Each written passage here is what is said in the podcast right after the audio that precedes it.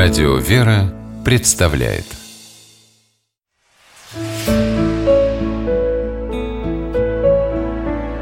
Пересказки. На крыльях поэзии. По мотивам ирландской сказки.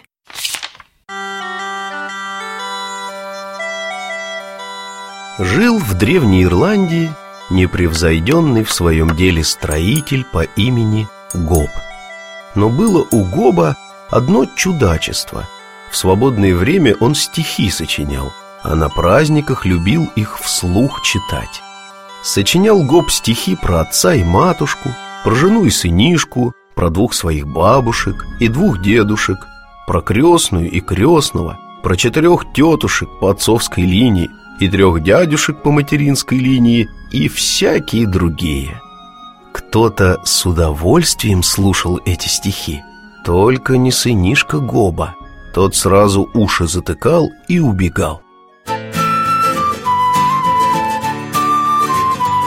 Однажды Гоба позвали во Францию самому королю дворец строить. Взял он с собой сынишку за подмастерье, и они вместе отправились в дальний путь. Целый день шли по жаре и остановились у подножия высокой горы, откуда дорога круто поднималась вверх. «Сынок, перенеси меня через гору», — попросил Гоб. «В своем ли ты уме, отец?» — удивился мальчик. «Это невозможно. Ты в два раза тяжелее меня, а я и сам еле держусь на ногах от усталости». «Что ж, тогда вернемся домой», — сказал Гоб, и они повернули обратно.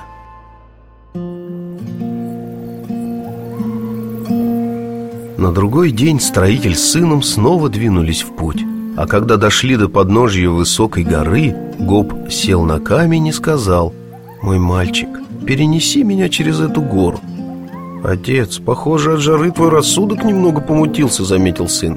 «Я и сам-то не знаю, как подняться на такую высокую гору. Как же я тебя на себе понесу?» «Что ж, тогда вернемся домой», — сказал Гоб И они снова вернулись домой Всю ночь мальчик не спал и думал, что случилось с его отцом.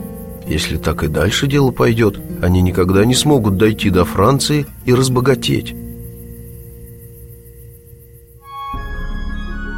На третий день они опять отправились в путь, и когда дошли до подножья высокой горы, Гоб сказал, «Мой сын, перенеси меня через гору, быть может, отец впал в детство и вспоминает, как когда-то его дедушка носил на горбе, подумал мальчик.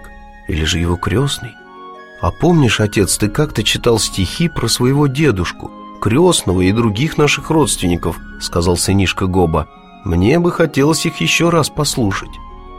Если ты просишь, изволь, согласился Гоб и начал читать наизусть свои длинные стихи. А когда гоп-строитель остановился и поднял от земли глаза, он увидел, что они с сыном стоят на вершине высокой горы. Дальше тропа шла вниз под уклон, и внизу виднелась морская пристань. «Спасибо, мой дорогой сын, сегодня ты перенес меня через гору на крыльях поэзии», — воскликнул Гоп. «Наконец-то ты научился слушать. Во Франции я начну передавать тебе свое мастерство строителя. Заодно научи меня и стихи сочинять, сказал мальчик.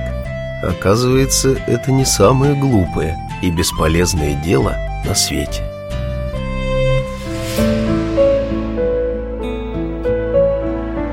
Пересказки